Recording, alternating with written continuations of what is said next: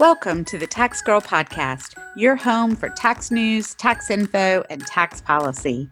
In each episode, I'll share conversations about taxes, money, and the choices that we make. I'm your host, Kelly Phillips Erb, or Tax Girl. I'm a practicing tax attorney, and I work with taxpayers like you every day. There's a lot to talk about, so let's get started. There's a moment in one of my favorite TV shows, Ted Lasso, when Ted remarks to Roy while watching practice, yeah, that's when sports and art combine, as far as I'm concerned.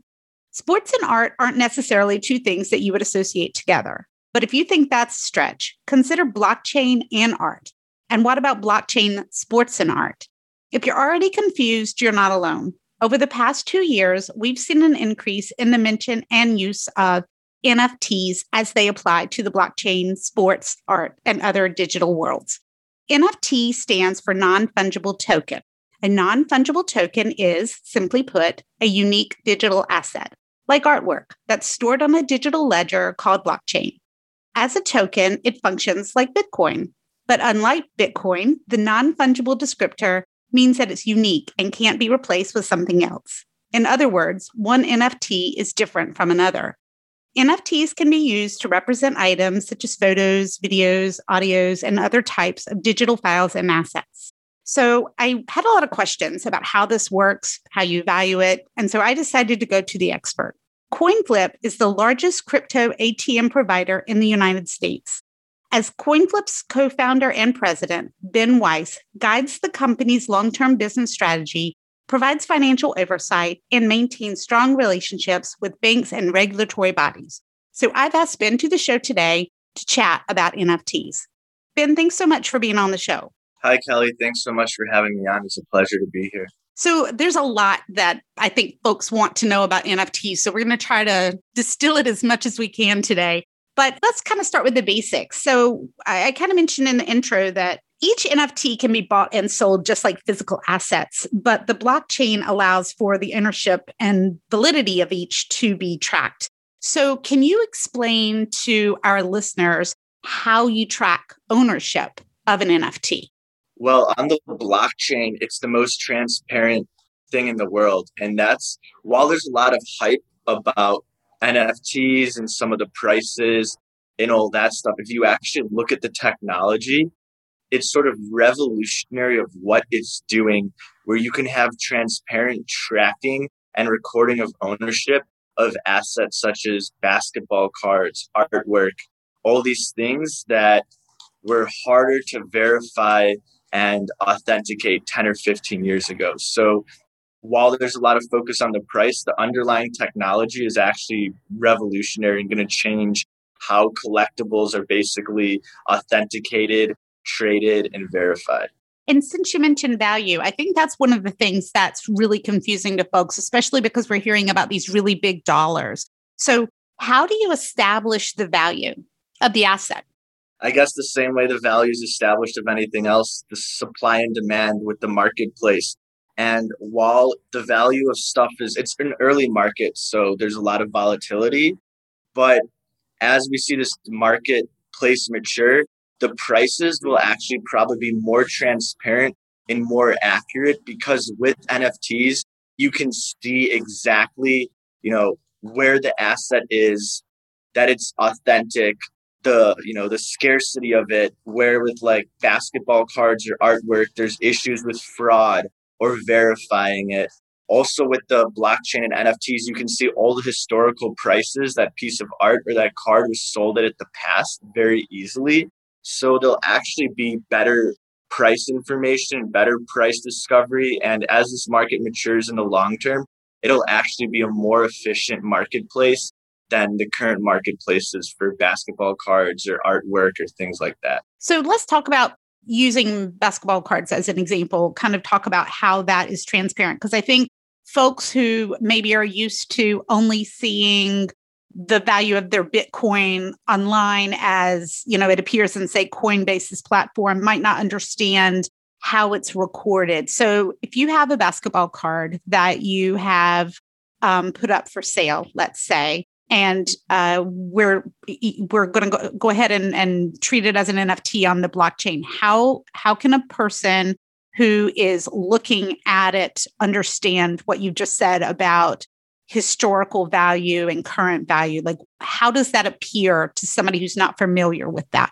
Mm-hmm. So, for instance, basketball cards with uh, Mark Cuban and NBA Top Shot, there's a marketplace where there's buyers and sellers for these cards.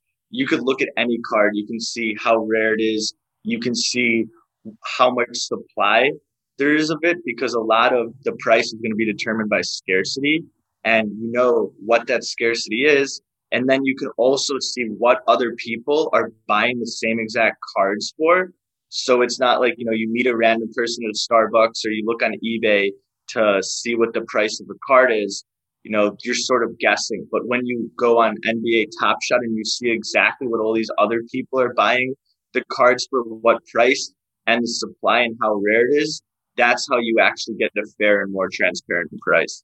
You actually brought up something that I think a lot of people aren't familiar with, which is this idea that there are marketplaces, NFT marketplaces. I think that when folks were talking about this a few years ago, it seemed a lot more, I think, technologically complex because I think people thought that they had to be able to read digital ledgers in a different kind of way. But I, I think that there's an understanding now and i you know i think one of the people who have who have kind of made it more mainstream for understanding about the marketplaces is is mark cuban. Yeah. because he has been very vocal about the use of nfts and has um, i believe he's put his assets up that he his nfts up on a marketplace. Yeah. And a great thing about the nfts too is you know it's real and genuine.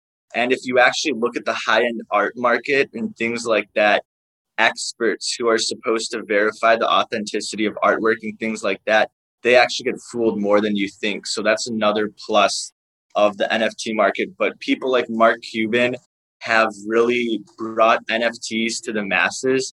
And I think they're doing a great service. And NFTs, in a way, are almost more accessible to the general public than Bitcoin because Bitcoin's amazing but you know it's a monetary asset. Some people might not have money to buy it. Some people might you know they don't even invest or stuff like that.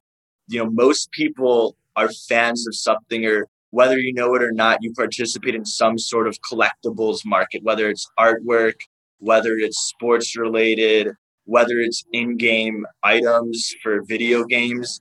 Almost every single sort of digital property even non-digital property can be represented in an NFT. So in a way, the NFT market is going to touch more people than the Bitcoin market is because everyone in some way or not likes something or participates in something that can be represented in an NFT.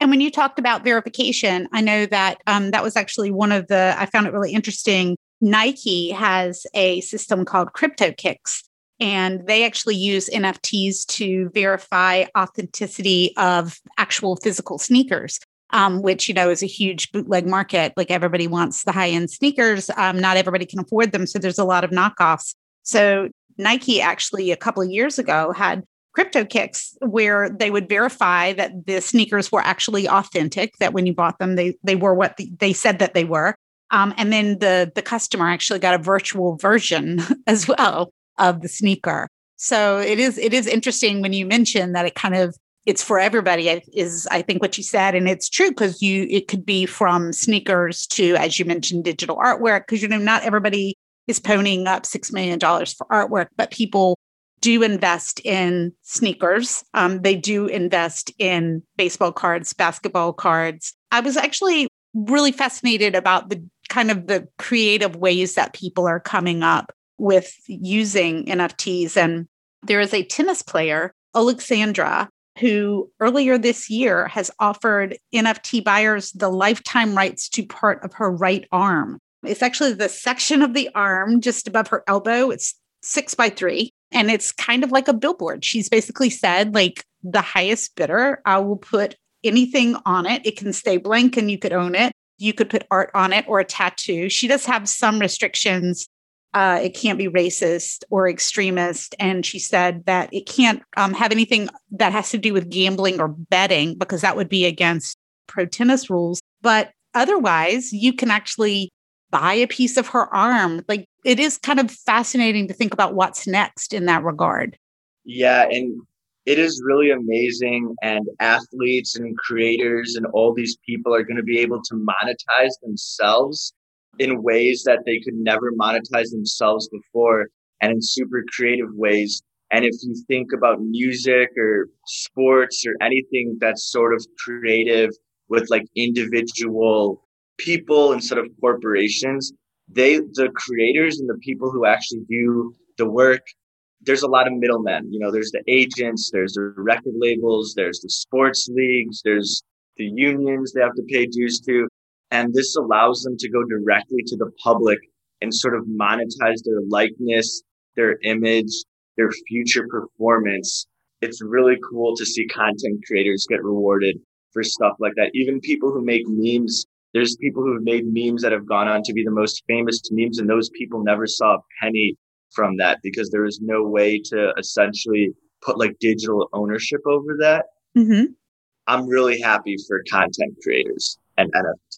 Well, one of the other things that's that's interesting about that is that it also lets them kind of establish the parameters and the control up front, even for resales. And I know that Mark Cuban has actually that's been something that he has been um, pretty vocal about because he's actually charging royalties on secondary sales so that when um, those items are resold, he still gets a piece of it. So it's not just at the beginning that you can get paid. You can actually basically create a stream of royalty payments for future. Yeah, which I think is way more fair too. I mean, think about like a Michael Jordan basketball jersey. He got his cut the first time it was sold, but you know, that thing might be sold 10, 20 times. He should get a cut every single time it's sold because that's his likeness, his image. So I think the fact that you can get paid on the secondary sales, except it, that you can get paid on the secondary sales and not just the first time something is sold and then never again. I think that's great too. And I think that's super innovative. And again, NFTs actually making the marketplace way more efficient, way more fair, especially in the long run when the noise sort of settles. One of the criticisms of NFTs, though, is the volatility, right? That some of these assets, I mean, it's also the benefit, I guess, that it happens so so quickly. But some of the criticism has kind of focused around um, how quickly the pricing can change and how quickly the value can change. That's really interesting from a tax perspective because of the tax consequences. Because since it's an asset, there are going to be tax consequences when it is sold or resold, like we were just talking about. So, what are ways, or I mean, we've talked about the fact that it's transparent, but what are ways that people who are interested in kind of wading in a little bit you know they want want to see what it's all about. Like if they're worried about tax consequences how how do they track the value of what they paid for an item? And then how do they track the value of what they cash in on? And then maybe those those future royalties. Like is there a is there a it's not the same. And I, I actually honestly don't know how the nft marketplaces work. So maybe you can shed some light on this. But obviously if you go to a platform like coinbase you know they are very keyed into right now making sure that their customers have the information that they need to be tax compliant because this is something that the IRS has been very vocal about. Is there the same kind of tracking in the marketplace or is this something that taxpayers have to track on their own? For now there isn't an automatic way yet because it's so new but sort of how Coinbase is now, that's where it'll be in two or three years. And if you think of how hard it was to keep track of your Bitcoin holdings and tax stuff in 2017, 2016, 2015, even on a super reputable place like Coinbase, there really was of no automatic way to do it. That's sort of where we are right now in the NFTs, especially since most NFTs are held by people and are self custodied. So people should keep very good records in the short term, but in the long term, I think you will see automated ways that easily take care of this. Just like when you trade on Robinhood, they tell you sort of exactly how much profit you made. And Coinbase is a centralized financial institution. NFTs are usually held by individuals and self custody, but I think over time, as the marketplace matures, you'll see the taxes basically become pretty much automatically calculated, as well as the marketplaces too. Like another thing I wanted to point out is it was like to access Bitcoin in 2016 or buy Bitcoin in 2016 was pretty complicated. You know, that's why we started the ATM company. And over time, you know, there's Trezors now, there's ledgers, there's wallets on your phone. It's become a lot more user friendly. So not only is the taxes going to become easier to keep track of over time, but the actual marketplaces are going to become a lot more user friendly and geared to people who don't even necessarily know anything about tech. Gotcha. And so it actually is interesting that you you kind of did the flashback to 2015, 2016. The IRS, of course, came out with its first rule guidance 2014, and it became imperative for taxpayers to start tracking what they were doing because it was very clear that the IRS was making this a priority. What kinds of enforcement concerns do you think taxpayers should have right now? You and I mentioned right before the uh, we started taping. You know, the, the IRS has made no secret of the fact that they believe that there is some avoidance going on with respect to digital currency. It's very clear that they're going to extend this, I think, to digital assets, other digital assets like NFTs what what kinds of things would you advise people to be thinking about as they are again dipping their toe into whether it is using coinflip or coinbase or going to an nft marketplace?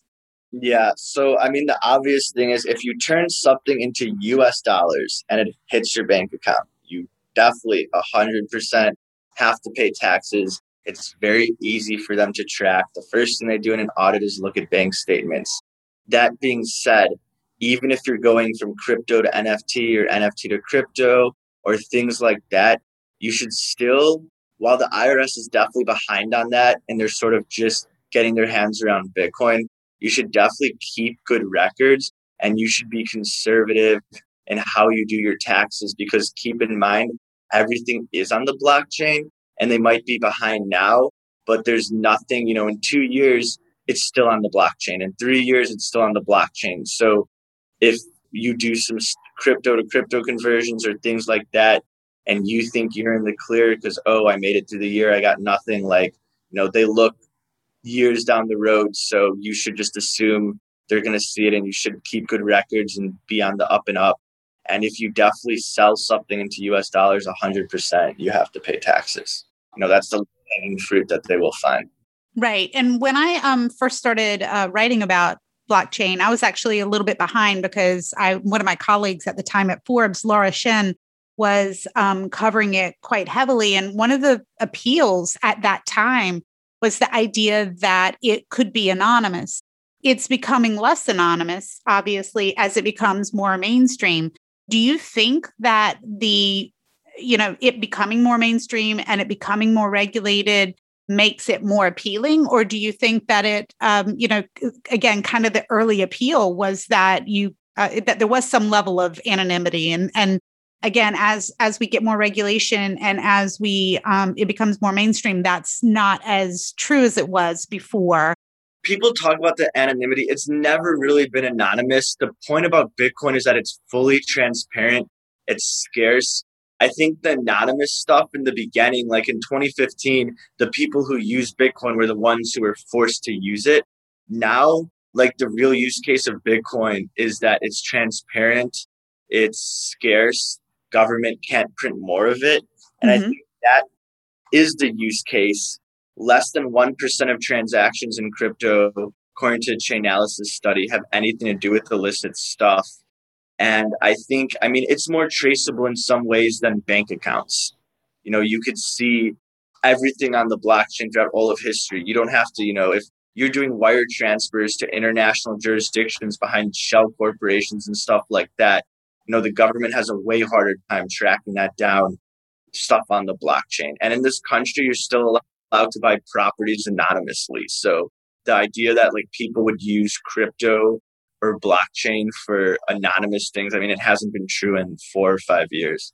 Well, and also I think that the kind of the characterization of it, though, I think a lot of people, especially uh, people who aren't used to it, believe still that there's some level of anonymity. I think that's why, you know, when we look at the enforcement side, especially on, on crypto, when you look at the enforcement side, there's kind of two camps, right? Like there's people who didn't report because it's very clear i mean it's very clear people were not reporting i mean that that's uh, not in dispute the question is why, right? And so it's very clear that there were, and I think it's a fair statement to say that there were a lot of people who honestly did not understand how and when and and in what capacity to report and and i think a lot of that could be shouldered you know there is some intentional but there is also some people who literally like you know you're day trading crypto and you're just having fun or you know you don't even understand it and you're just taking some profits you know you don't get a 1099 i guess with coinbase now you do but like back in the day you wouldn't get a 1099 like in, even robinhood i would forget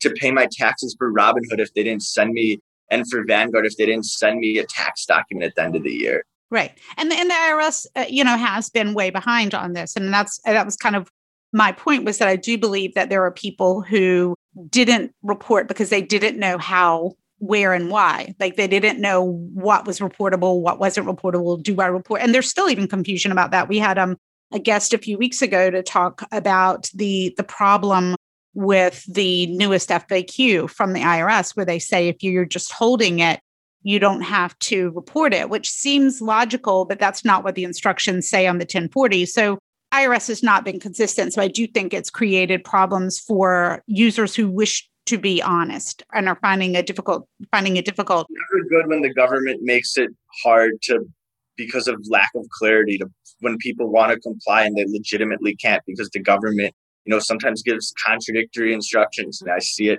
not just with the IRS, but sometimes you have different agencies, you know, claiming jurisdiction and giving two totally different guidance on stuff. Right. Well, and that's another uh, interesting point in terms of, um, you know, when you talk, and, and, it's something that people have talked about for a while with respect to currency. And it's something I can see where NFTs are going to run into the same issue is, you know, where is something located? You know, we've talked about the kinds of things that have been made available as NFTs. Um, you know, obviously for a tennis player, it's where she physically is, right? But what about a, a digital, you know, version of a Nike shoe? The thing is, every single law is literally written with like physical location in mind. Right.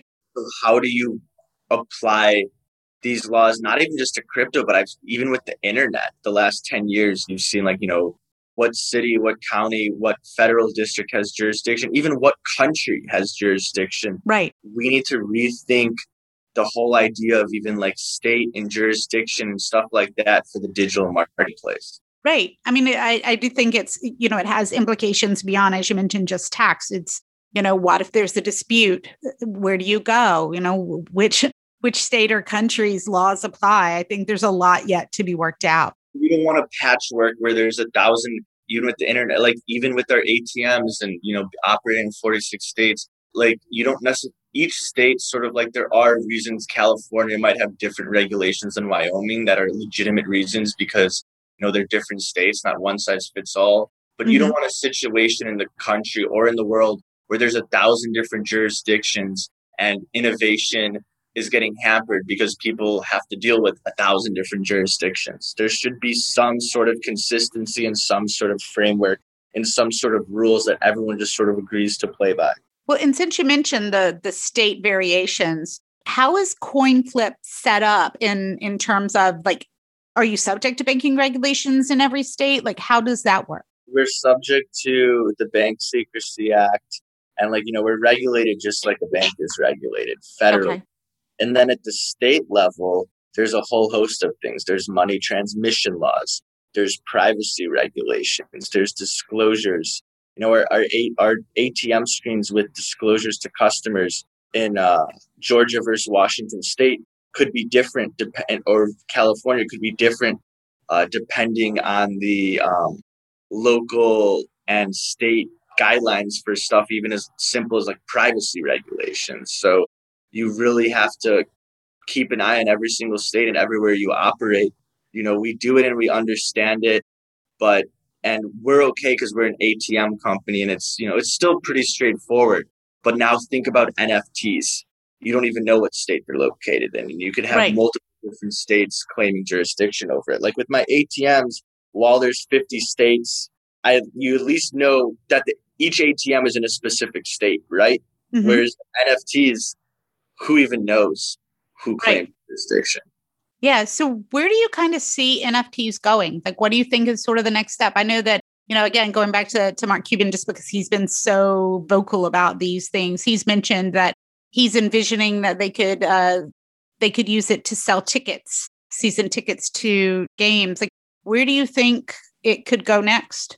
I mean, I honestly think there's unlimited potential. These artists, these players, I mean, these people collecting stuff, they're here for different reasons than the Bitcoin people. And like I said, it's sort of a broader market in a way.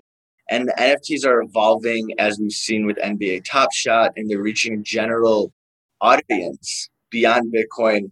We've seen art collections, memorabilia, even in game items. So I think if you really want to talk about the long term, every single property, whether digital, like a basketball card, or even shoes that aren't digital, Nike shoes, everything is going to be represented in some way by an NFT.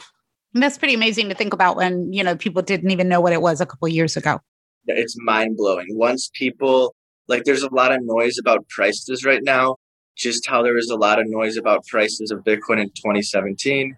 But when the dust settles and you actually look at the tech and how it's going to change society, how it's going to make marketplaces fair, how it's going to make marketplaces safer, more efficient, how it's going to give more leeway to artists, to content creators, to athletes who before had seven layers of middlemen taking cuts from them of their money. This is all going to eliminate that. And it's actually going to make the world fair and more efficient and the marketplace fair and more efficient. But that's a really cool idea. So, you know, fingers crossed that it ends up going that way. Thank you so much. This has been really this has been really helpful. Um, I think my listeners hopefully have a better idea now about NFTs and what it means and what they have to keep track of. If you wanted to be found um, and people wanted to find you either on the internet or social media, where would you send them? So Twitter, Instagram, my handle is Ben Coinflip. Great. And we'll make sure that we put that in the show notes so that people can find you. Thanks again. This was terrific. Yeah, this was a great show. Thanks so much for having me. And it's going to be super uh, interesting to see what happens the next couple of years, both with crypto and NFTs. And hopefully the government can provide some clarity and be a positive force for innovation and not something that's holding it back. I think we all hope that. Thank you. Thanks so much. I'd love to know what you thought of this episode. You can send an email with your feedback to podcast at taxgirl.com. And if you liked it, please share. You can find the audio of each episode at taxgirl.com. You can also subscribe at Apple Podcasts, Stitcher, Spotify, or your favorite listening app so you never miss an episode. Thanks for listening, because paying taxes is painful, but hearing about them shouldn't have to be.